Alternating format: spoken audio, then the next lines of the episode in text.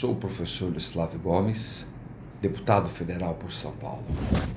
Bolsonaro insiste em intervir na Polícia Federal. Ele diz: PF precisa dar uma arejada.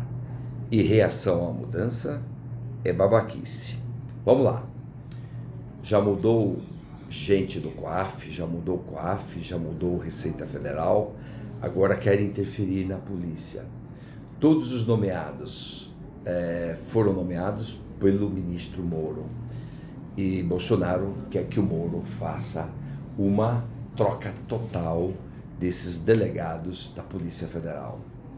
A instituição está em pé de guerra e certamente nós vamos aqui ter um conflito, um confronto muito duro entre o presidente que quer intervir e a carreira toda da polícia que não aceita esse tipo de interferência.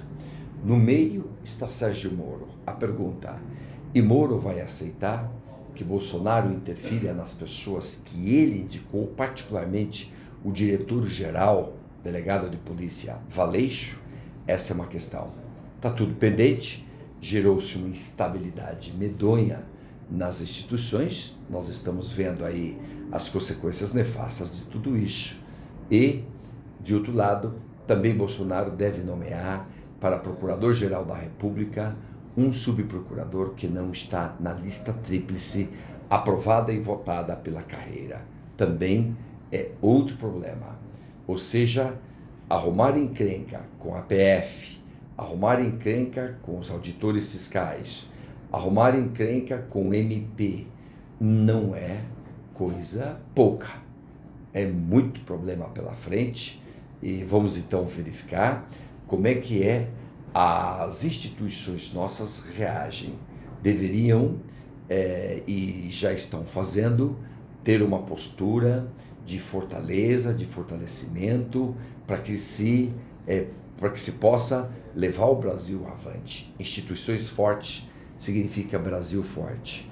Instituições subordinadas a uma vontade, a, a, ao, a um ato é, discricionário e caprichoso do presidente, não são instituições fortes. Com isso, o Brasil perde muito.